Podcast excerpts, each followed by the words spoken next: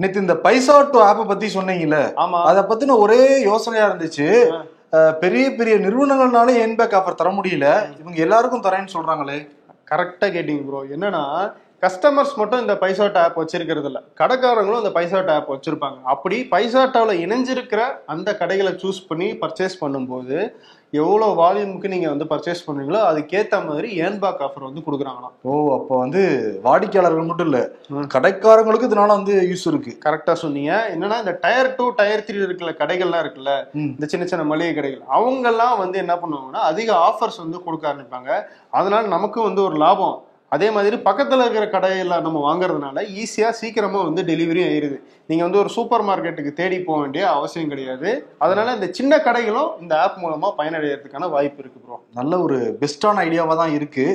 ஆனா நிறைய கடைக்காரங்களும் யூஸ் பண்ணாதான் வாடிக்கையாளர்களுக்கு நிறைய அந்த பர்ச்சேஸ் பண்ற ஆப்ஷன்ஸ் இருக்கும். சரியா சொன்னீங்க ப்ரோ இந்த ஆப் வந்து என்னன்னா செப்டம்பர் ரெண்டாம் தேதி தான் லான்ச் பண்ணியிருக்காங்க அடுத்த ஒரு வருஷத்துல ஒரு ஐம்பதாயிரம் கடைகளையும் பத்து லட்சம் வாடிக்கையாளர்களையும் இந்த ஆப்குள்ள கொண்டு வரணும் அப்படிங்கிற பெரிய பிசினஸ் பிளானோட வந்து இந்த ஆப் வந்து இயங்கிட்டு இருக்கான். ஓகே இந்த ஆப்பை வேணுங்கிறவங்க நிச்சயம் வந்து டவுன்லோட் பண்ணி பயன்படுத்துங்க. ஓகே நம்ம ஷோக்குள்ள போய் செய்திகளை டீட்டெயிலா அலசி ஆராய்ஞ்சிடலாம். பண்ணிரும் welcome to the imperfect show CP Chakravarthi நான் உங்கள் வெங்கடேஷ்.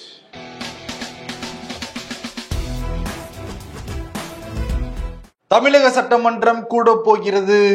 அதுக்குள்ள ப்ரோ அதுக்கு இல்ல. அதுக்கு அடுத்த மாசம் தான் வந்து ரெண்டாவது வாரம் தான் கூட போகுது. ஓஹோ. ஆனா அதுக்கான பணிகள்லாம் தொடங்கிருச்சுன்னு வந்து சொல்றாங்க. ஏன்னா மே பத்தாம் தேதியோட தமிழக சட்டம் வந்து நிறைவடைந்தது. ஆறு மாசத்துல நடக்கணும். நவம்பர் மாசம் தான் இவங்களுடைய பிளான் எல்லாமே இருந்தது.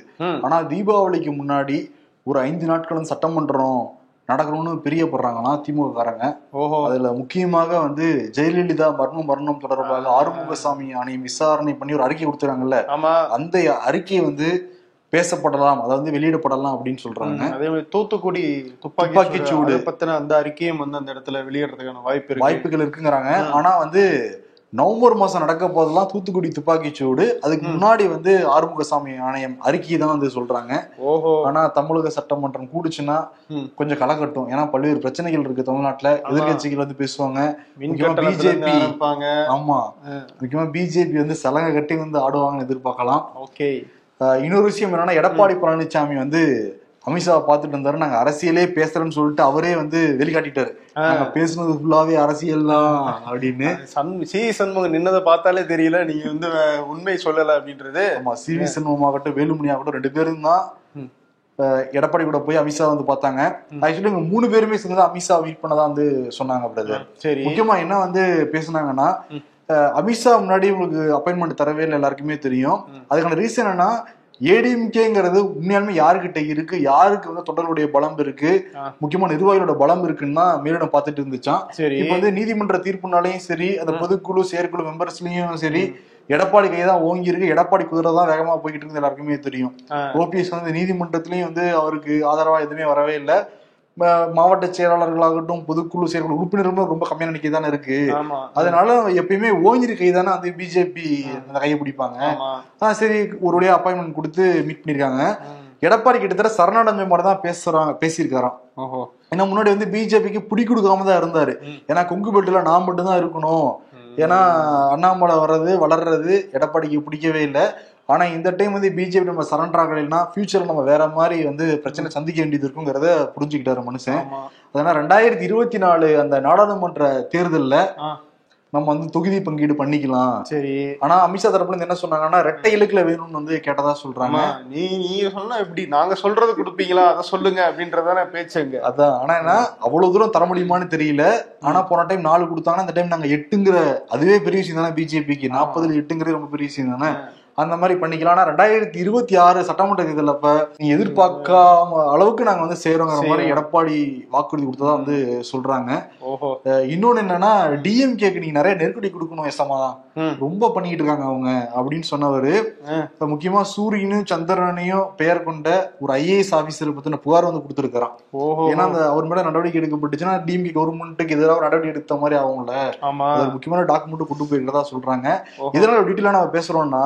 அடுத்த காய் நகர்தல் இது முக்கியமான ஆக்சுவலி சந்திப்புன்னே சொல்லலாம். எடப்பாடி அமித்ஷா சந்தி- சந்திச்சுக்கிட்டது. அடுத்தடுத்து அரசியல் தமிழ்நாட்டில் நடக்க போகுதுன்னா இந்த சந்திப்புக்கு பிறகு வேற மாதிரி மாறும்னு சொல்றாங்க பிரதர் ஓஹோ. இன்னொன்னு அவருக்கு வேலை சில நெருக்கடிகளும் வருது அப்படின்றதும் சொல்றாங்க. அவருடைய சம்மந்தி வழியில சம்மந்தியுடைய மகன் மேல வந்து சில வழக்குகள் வந்து பெங்களூர்ல வந்து தாக்கல் பண்ணப்பட்டிருக்கிறதாகவும். அவர் லஞ்சம் கொடுக்கறதுக்கு ட்ரை பண்ணாரு. அதுல வந்து அவர் லாக் பண்ணிட்டாங்க அப்படின்றதும் அவர் மேல இருக்கிற நிறைய வழக்குகள் இருக்கு. இதையெல்லாம் யோசிச்சு பார்த்துட்டு சரி நமக்கு இதை விட்டா வேற வழியே இல்ல அப்படின்னு சொல்லிட்டு திரும்பி பிஜேபி பக்கம் போனதாகவும் சொல்லப்படுது. ஆமா பிரதர் அதுவும் ஒரு காரணம். இன்னொரு விஷயம் வேலுமணி எதுக்கு போனாருன்னா. அவர் மேல இந்த விசாரணை நடந்துகிட்டு இருக்குல்ல. இப்ப வந்து அது சிறப்பு நீதிமன்றத்தையே மாத்திட்டாங்க. அதனால இது மத்திய அரசு மனசு வச்சா மட்டும் தான் நம்ம விலக முடியும். அதனால மோடி மோடி கிட்ட அமித்ஷாட்ட சொல்லிட்டு வரலாம். அமித்ஷாட்ட சொன்னானே மோடி கிட்ட சொன்ன மாதிரி தானே. அதனால வேலுபாய் எடப்பாடி கூட போனதா வந்து சொல்றாங்க. சி சண்முகம் தான் இப்ப வந்து எம்பி ஆயிட்டார்ல. டெல்லி போகணும்னா இனிமேட்டு அவரு தான் எல்லா பக்கமும் கூட்டிட்டு போகணும். அதுதான். அஹ் வழி காட்டணும் அவங்க ரெண்டு பேருக்கும் அதனால சி சண்முகம். இதுதான் பிரதர் இந்த சந்திப்போடைய முழு பின்னணின்னு சொல்றாங்க. ஆனா எடப்பாடி பழனிசாமி ஒரு உற்சாகமா தான் நேற்று நைட் வந்து இறங்கியிருக்காரு. தமிழ்நாட்டுக்கு கோயம்புத்தூர்லாம் வந்துட்டு பார்த்தீங்கன்னா நாங்க ஆளா மீட் பண்ணிட்டாங்க மாதிரி ஒரு சந்தோஷமான மனையில தான் இருக்காரு. பிஜேபிக்கு எதிராக ஸ்டாண்ட் எடுத்தீங்கன்னு தானே உங்களுக்கு வந்து அவ்வளவு பேர் ஆதரவு கொடுத்தாங்க. அப்ப திரும்பி அதே பக்கமே போயிட்டீங்களே? ஆமாங்க. அவங்களுக்கு வைத்த வழி இல்ல இப்ப. மத்தவங்க வைத்த வழினா ஜாலியா இருந்திருப்பாங்க. அவங்களுக்கு வைத்த வழினால சரண்டர் ஆகி தான் அப்ப தொண்டர்களின் கட்சி தொண்டர்களுக்காக கட்சி அப்படிங்கறதெல்லாம் உண்மை கிடையாது எந்த. கட்சி அப்படி இருக்கு சொல்லுங்க. கடல்லே இல்லையா அப்படிங்கிற மாதிரி தான் இருக்கு. இங்க திமுக சைடு எடுத்துக்கோங்க. சுப்புலட்சுமி ஜெகதீசன் வந்து ராஜினாமா பண்ணிட்டாங்க. ஆமா. இப்ப துணை பொதுச் செயலாளர் அஞ்சு பேர் இருக்காங்கல்ல. ஆமா. இப்ப அடுத்த மாசம் வந்து வேற பொதுக்குழு கூட போகுது. ஆமா ப்ரோ அக்டோபர் ஆறாம் தேதி நடக்கிறதா வந்து ஒரு தேதி வந்து வெளியே இருக்கு தகவல். இருக்கு. இப்ப என்ன ஒரு பெண் நிர்வாகி தானே அதுல நேத்தே சொல்லிருந்தோம் யார் அப்படின்ட்டு. கனிமொழி பேர் அடிபட்டுக்கிட்டு இருக்கு. கனிமொழி வந்து இப்ப மாநில மகளிர் செயலாளரா இருக்காங்க அவங்க. ஆனா அவங்களுக்கு பெருசிய பெரிய விருப்பம் இல்லைங்கிற மாதிரி காட்டிக்கிறாங்களாம். அரசியல காட்டிக்கல அப்படின்னாலே ஆர்வம் இருக்குங்கிறதா அர்த்தங்கிற மாதிரி சொல்றாங்க. கீதா ஜீவனுடைய பேருமே அடிபட்டுக்கிட்டு இருக்கு. ஆனா இப்ப அஞ்சு பேர் இருக்கிறத ஏழு பேரா ஆக்கலாமாங்கிற இதையும் யோசிச்சுட்டு இருக்காங்களாம் ஓஹோ எதுக்கு யாருக்கு எந்த பிரச்சனையும் இல்லாம ஆமா யார் யார் விருப்பப்படுறாங்களோ எல்லாரும் கொடுத்துருவோன்ற மாதிரி ஆமா ஏன்னா வெள்ளக்கோயில் சுவாமிநாதன்லாம். அவருடைய மகனுக்காக ஐ மீன் உதயநிதி ஸ்டாலினுக்காக. அந்த பதவியை விட்டு கொடுத்துட்டு தான் வந்தாரு அவரு. ஓஹோ. அமைச்சர்லயும் ரொம்ப பெரிய பொறுப்பு இல்லை இல்ல ஆமா ப்ரோ செய்தித்துறை அப்படின்னும் போது அதுல என்ன பெருசா அவருக்கு வந்து பவர் இருந்துற போது இன்னும் வந்து ஸ்டாலின் குடும்பத்துக்கு அந்த நன்றி கடன் வந்து இன்னும் பாக்கி வச்சிருக்காங்க போல இருக்கு. அதனால வந்து அப்பப்போ அவருக்கு செஞ்சுட்டே இருக்காங்க கேப் கிடைக்கும் இப்ப அவரையும் நியமிக்கலாம்னு சொல்றாங்க. ஆல்ரெடி மூணாம் தான் அஞ்சா மாத்துறாங்க. இப்ப அஞ்சா இருக்கிறது ஏழா மாத்த போறாங்கிறாங்க ஓஹோ ஹோ அதுக்கு இடையில வந்து இந்த மாவட்ட செயலாளர்கள் தேர்தல் அதெல்லாம் வந்து நடக்க போகுது. இந்த மாச கடைசிக்குள்ள இந்த கட்சிக்குள்ள வந்து ஏகப்பட்ட குளறுபடிகள் மாவட்ட செயலாளரா யாரை நியமிக்கிறது அப்படிங்கிற அந்த மோதல்லாம் வந்து வெளியே திமுக பத்தின அந்த இமேஜை டேமேஜ் பண்ணிடக்கூடாது அப்படின்றதுக்காக கட்சிக்குள்ள இருக்கிற சீனியர்ஸ்லாம் வந்து ஒரு முடிவு எடுத்துட்டாங்களாம். அதாவது கட்சிக்குள்ள அந்த மாவட்டத்துல ரெண்டு பேரை சூஸ் பண்ணணும். அதுல ஒருத்தருக்கு வந்து நம்ம பதவி கொடுக்கணும். இன்னும் ஆப்போசிட்டா நிக்கிற முரண்டு பிடிச்சு நிக்கிற ஒருத்தரை சீனியர்ஸ் போய் வந்து சமாதானப்படுத்தி வேற ஏதாவது பண்ணி அவங்க வந்து ஒரே ஒரு மாவட்ட செயலாளரை அன்ன போஸ்ட்ல தேர்தலே நடத்தாம எல்லா மாவட்ட செயலாளர்களையும் தேர்ந்தெடுக்கிறதுக்கான வழியை பார்ப்போம் அப்படின்னு சொல்லிட்டு திமுக முடிவு பண்ணிருக்காங்க. அதுதான். நாங்க சொல்ற ஆள் இங்க மாவட்ட செயலாளர் வரணும். எதிர்த்திராது போட்டிட்டீங்க அவ்வளவுதான். உங்களுக்கு எதிர்காலம் இருக்காதுங்கிறதான் சமாதானப்படுத்துறது. சமாதானப்படுத்து கேட்டா ஜனநாயக முறையில தான் தேர்தல் நடந்துச்சும்பாங்க. மாவட்ட செயலாளர் ஆகிறதுக்கு ஒருத்தர் மட்டும் ஆசை இருக்கவங்க எல்லாருமே மனமும் வந்தா இவர் மட்டும் ஏத்துக்கணும் இவர் மட்டுமே ஜெயிக்கணும்னு சொல்லுவாங்க. இதுதான் அரசியல். யாக வந்து யாரும் ஜனநாயக ரீதியா கட்சி நடத்தல. நடத்துறாங்க பிரதர் காங்கிரஸ்ல நடத்துறாங்க. அப்படி என்னன்னா அவர் ராகுல் காந்தி வந்து யாத்திரை பண்ணிக்கிட்டு இருக்காருல்ல. ஆமா. ஒரு நாள் பிரேக் எடுக்க போறாங்களாம். ஏன்னா சோனியா காந்தி கூப்பிட்டு அனுப்பிச்சிருக்காங்க ராகுல் காந்திய. ஏன்னா இப்ப ரெண்டு பேர் போட்டியிடதான் வந்து சொல்றாங்க. சசி தரூர் அசோக் கெலாட் ஓகே. ராஜஸ்தானுடைய முதல்வர். இன்கேஸ் அவர் வந்து போட்டி போட்டு வென்றாருன்னு வச்சுக்கோங்களேன் சச்சின் பைலட் தான் அடுத்த ராஜஸ்தானுடைய முதல்வருங்கிறாங்க. ஓஹோ சசி தரூருமே சோனியா காந்தி எல்லாம் போய் பேசினாராம். ஓகே ஒன்றும் ப்ராப்ளம் இல்லைங்கிற மாதிரி சொல்லியிருக்காங்க. ஆனா ஜனநாயக ரீதியில தேர்தல் நடக்குங்கிறாங்க. ஆனா காங்கிரஸ் கட்சியில எப்ப இதுக்கு முன்னாடி எலெக்ஷன் நடந்திருக்குன்னா ரெண்டாயிரம் ரெண்டாயிரத்துல நவம்பர் மாசம் நடந்துச்சு. அப்போ சோனியா காந்தியும் ஜிதின் பிரசாத் தா அவங்க ரெண்டு பேரும் தான் போட்டிட்டாங்க சோனியா காந்தி ரொம்ப அமோகமா வந்துட்டாங்க அவருக்கு வந்து ரெட்டைகளுக்கு தான் வாக்கு எல்லாமே கிடைச்சது. இப்ப கிட்டத்தட்ட இருபத்தி ரெண்டு வருடங்கள் கழிச்சு காங்கிரஸ் கட்சியில யார் தலைவருங்கிற போட்டி நடக்க போகுது. அதனால ஒரு நாள் பிரேக் எடுத்துட்டு ராகுல் காந்தி வந்து அங்க போற போக போறாரு. இப்ப ராகுல் காந்தி. போட்டி போடுவாரா? போட மாட்டாரான்றதுதான் கேள்வி. ஆமா. ராகுல் காந்தி திரும்பி போட்டி போட்டு அவருக்கே திருப்பி எல்லாரும் ஓட்டு போட்டாங்கன்னா என்ன பண்ணுவாரு? ராகுல் காந்தி நிக்கிறேன்னாலே அவர் வந்து தன்னிச்சா ஜெயிச்ச மாதிரி தான் அண்ணன் போஸ்டா ஜெயிச்ச மாதிரி தான் அவர் நிக்கலேன்னா தான் நிக்கலேன்னா தான் போட்டி வரும். நேரடி போட்டிங்கிறாங்க சசிதரவருக்கும் அசோக் கெலாட்டுக்கும் ஆனா வந்து பாப்போம். ஆனா யாரு வேணாலும் நிக்கலாம்னு சொல்லிருக்காங்க அந்த கட்சியில. ஏன் அவன் ரெண்டு பேரும் தான் நிக்கணும் யாரு வேணாலும் ஆசைப்படுறாங்க நின்னுக்கோங்கிற மாதிரி பேசியிருக்காங்க. நாட்டுக்கு நில்லுங்க இதுல என்ன தப்பு இருக்கு? காங்கிரஸ் கட்சியில ஒரு ஜனநாயகம் இருக்கு நம்புறீங்களா இப்ப ஜனநாயகம் இருந்து என்ன பண்றது? அதுக்கு மேல ஒண்ணும் நடக்க மாட்டேங்குது. ஆர் ஆசா சமீபத்துல ஒரு விழால கலந்துக்கிட்டு ம். இந்து மதத்துல இருக்கிற அந்த ஏற்றத்தாழ்வு முக்கியமா சாதிய பாகுபாடு பத்தி பேசியிருந்தாரு. மனுஸ்மிருதியில சூத்திரங்கிற வார்த்தைக்கான அர்த்தம் இதுதாங்கிற மாதிரி சில கருத்துக்களை சொல்ல அது பிஜேபி கையில எடுக்க. அது இந்து மதம் வெர்சஸ் வந்து திகா திமுகங்கிற மாதிரியே போயிட்டு இருந்தது இது வந்து முழு கடையெடுப்புலாம் நடந்தது. அவருடைய தொகுதியிலேயே ஆர் ஆசா தொகுதியிலேயே இன்னைக்கு வந்து ஒரு கைது எல்லாம் ஒருத்தர் செஞ்சிருக்காங்க. கோவை மாவட்ட பாஜக தலைவர் பாலாஜி உத்தம ராமசாமி. பேரை பாத்தீங்களா உத்தம ராமசாமி.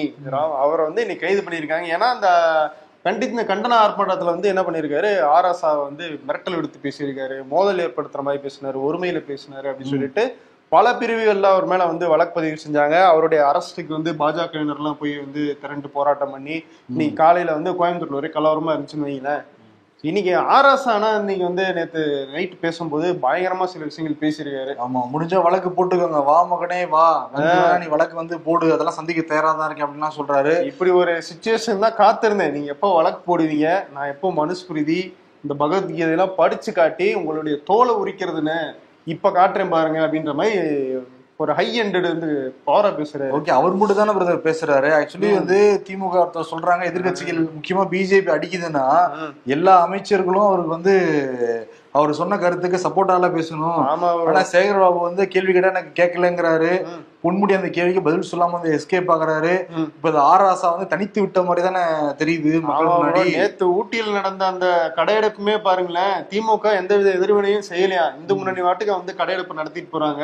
இன்னைக்கு அண்ணாமலை அதான் சொல்றாப்ல எந்த அமைச்சராவது வந்து ஆராசா பேசுனது சரின்னு யாரா சொன்னாங்களா? இப்போ வரைக்கும் யாருமே சொல்லல அப்படிங்கிறாங்க. அப்போ ஆராசா வந்து தனிச்சு விடுறாங்களா? தனிச்சு விடுறாங்கன்னா ஒரு கேள்வி இருக்கு. இன்னொன்னு என்னன்னா இன்னைக்கு வந்து அன்பின் மகேஷ் பொய்யாமொழி. ராமேஸ்வரத்துக்கு போய் தீர்த்தங்களா வாங்கிட்டாங்க. அதுக்கும் ஆர் ஆசா வச்சுதான் இழுத்துக்கிட்டு இருக்காங்க. எதிர்கட்சியான அதிமுக கையில் எடுத்துக்கிச்சு. அதிமுக என்ன எடப்பாடி பழனிசாமி என்ன கேக்குறாருன்னா இது வந்து திமுக குடும்பத்துக்கும் அது வந்து பொருந்துமா? முக்கியமா ஸ்டாலின் குடும்பத்துக்கும் அது வந்து பொருந்துமா? பதில் சொல்லுவீங்களா? அப்படிங்கிற மாதிரி கேள்வி கேட்டிருக்காரு. ஆனா ஆர் ஆசா கொடுக்கக்கூடிய விளக்கம் என்னவா இருக்குன்னா நான் வந்து இது நான் மட்டுமே முதல்ல நான் பேசவே கிடையாது. எனக்கு முன்னாடி பெரியார் பேசுனாங்க அண்ணா பேசுனா கலைஞர் எல்லாருமே பேசியிருக்காங்க. அம்பேத்கருடைய அந்த ஆய்வுமே அதான் சொல்லுது.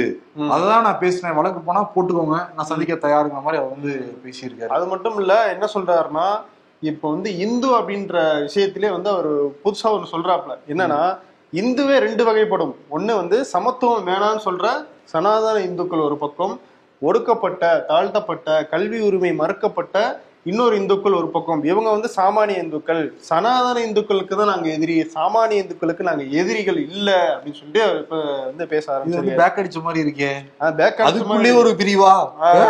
பேக் அடிச்ச மாதிரி இருக்கு. அதுவும் ஏன் சொல்றாருன்னா. உங்களுக்கு வந்து நீ அரசியல் சட்டப்படி தான் நான் வந்து வந்து வாழ்றேன் அப்படின்னு வந்து பாஜக தரப்புல இருந்து சொல்றீங்கல்ல. அப்ப நானும் இந்து தான் அந்த ஆங்கிள் இருந்து அவர் எக்ஸ்பிளைன் பண்றாரு. நான் இந்துவனே வச்சுக்குவோம். அப்படி இருந்தாலும் அதுல ரெண்டு இந்து நான் சொல்றேன் அப்படின்னு சொல்லிட்டு அவர் திரும்பி விளக்கம் கொடுக்குறாரு. ஆ முதல்ல தமிழக அரசியல்ல இப்ப இந்த மனுஸ்மிருதி மேட்டருங்கிறது ரொம்ப பெருசா இருக்கு ஆளாளு கருத்தை சொல்லிக்கிட்டு இருக்காங்க.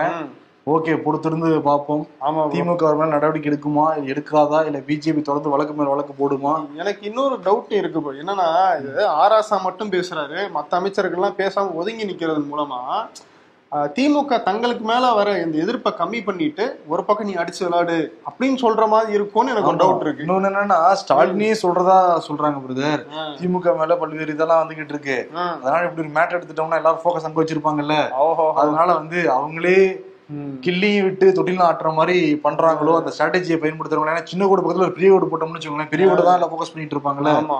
அப்படி ஒரு டைரக்ஷனை திமுகவே கொண்டு போகுதுங்கிற கேள்வி பொதுமான பொதுமக்கள்கிட்ட எல்லாமே இருக்கு. இன்னொன்னு நீங்க நோட் பண்ணீங்கன்னா ஆராசா வந்து இந்த ஒரு வாரம் பத்து நாள் அடிக்கடி வந்து மேடை பேச்சுக்கள்ல வந்து அவரை பார்க்க முடியும் ஆமா. இதுக்கு முன்னாடி ரொம்ப கேப் விட்டு பேசினார் பெரிய பரபரப்பாவே இல்லை. இல்ல. இந்த ஒரு வாரம் வந்து தொடர்ந்து பேசுறது மூலமா இப்படி ஒரு ஸ்ட்ராட்டஜி திமுக ஃபாலோ பண்றாங்களா? பண்றாங்க.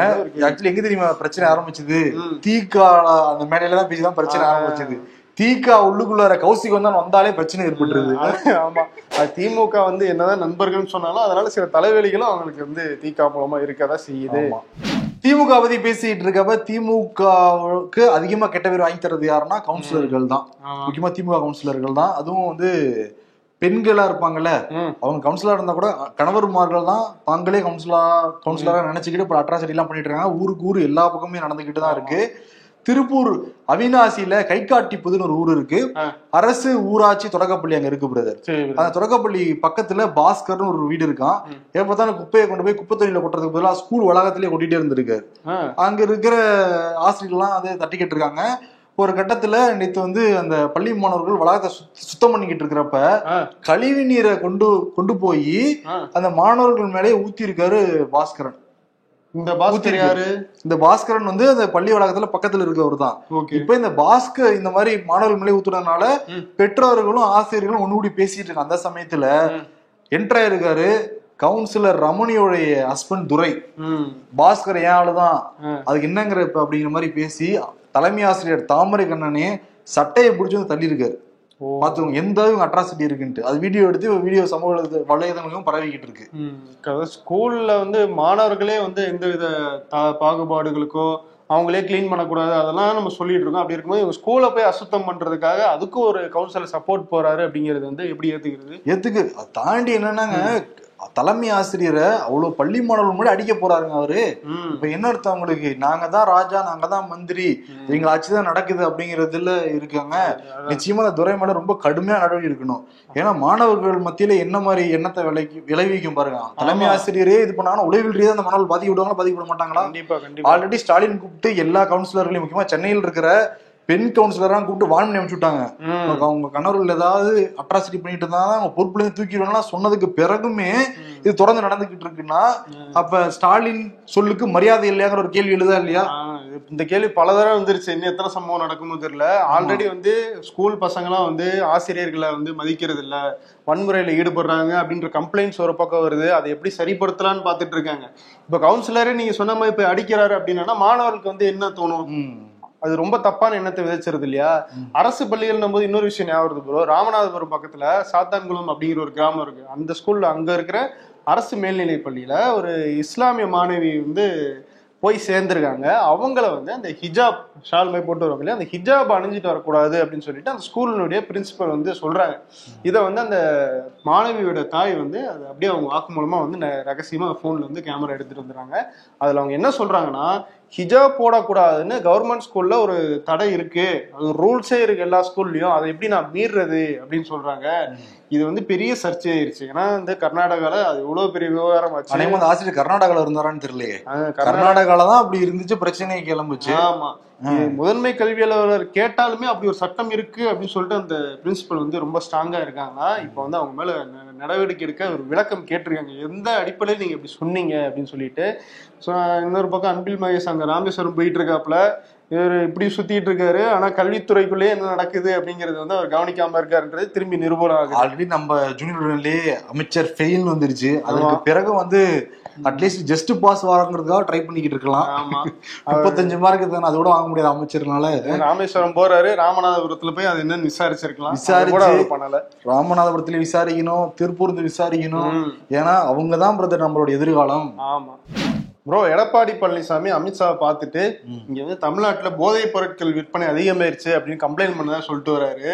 அது என்னன்னா அது வந்து அவரே வந்து அசிங்கப்படுத்துற மாதிரி இருக்கும். ஏன்னா குஜராத்லயும் சரி மும்பைலயும் சரி போதைப் பொருட்கள் அடுத்தடுத்து மாட்டிட்டே இருக்கு. இன்னைக்கு பாருங்க மகாராஷ்டிரால இந்த நவி மும்பைல வந்து இருபத்தி ரெண்டாயிரம் கிலோ ஹெராயின் வந்து சிக்கி இருக்கு ப்ரோ வெறும் இருபத்தி ரெண்டாயிரமா இருபத்தி ரெண்டாயிரம் கிலோ அதோட விலை வந்து ஆயிரத்தி எழுநூத்தி இருபத்தஞ்சு கோடி சந்தை மதிப்புல.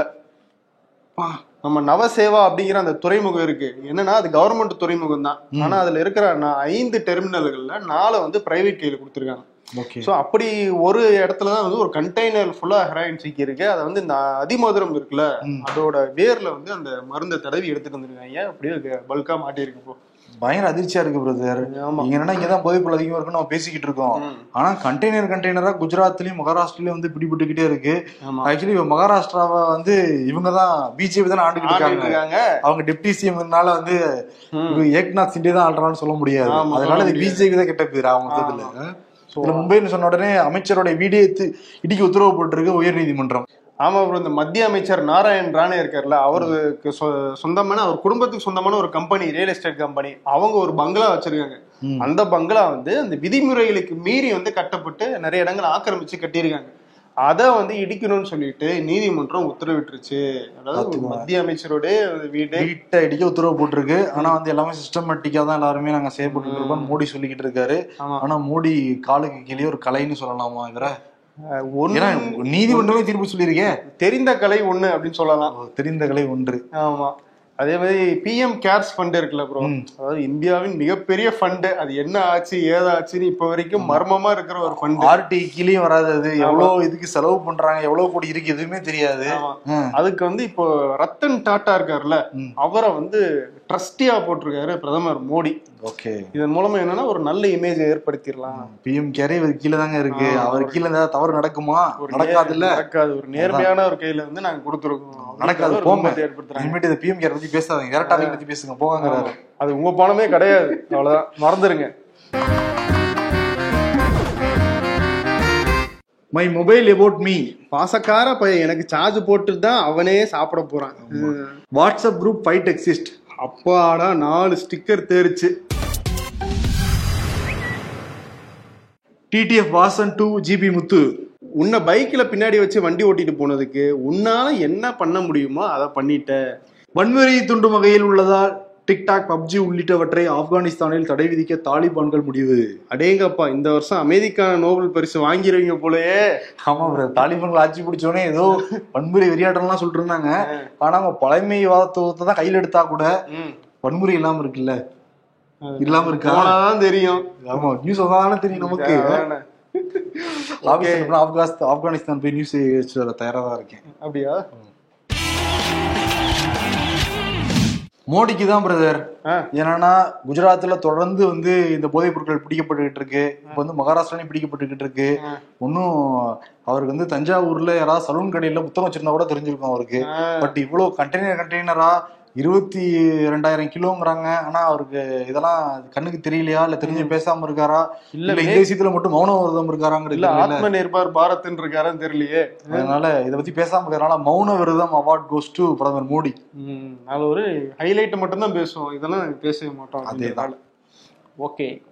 ஓகே நாளை சந்திப்போம். நன்றி வணக்கம். வணக்கம்.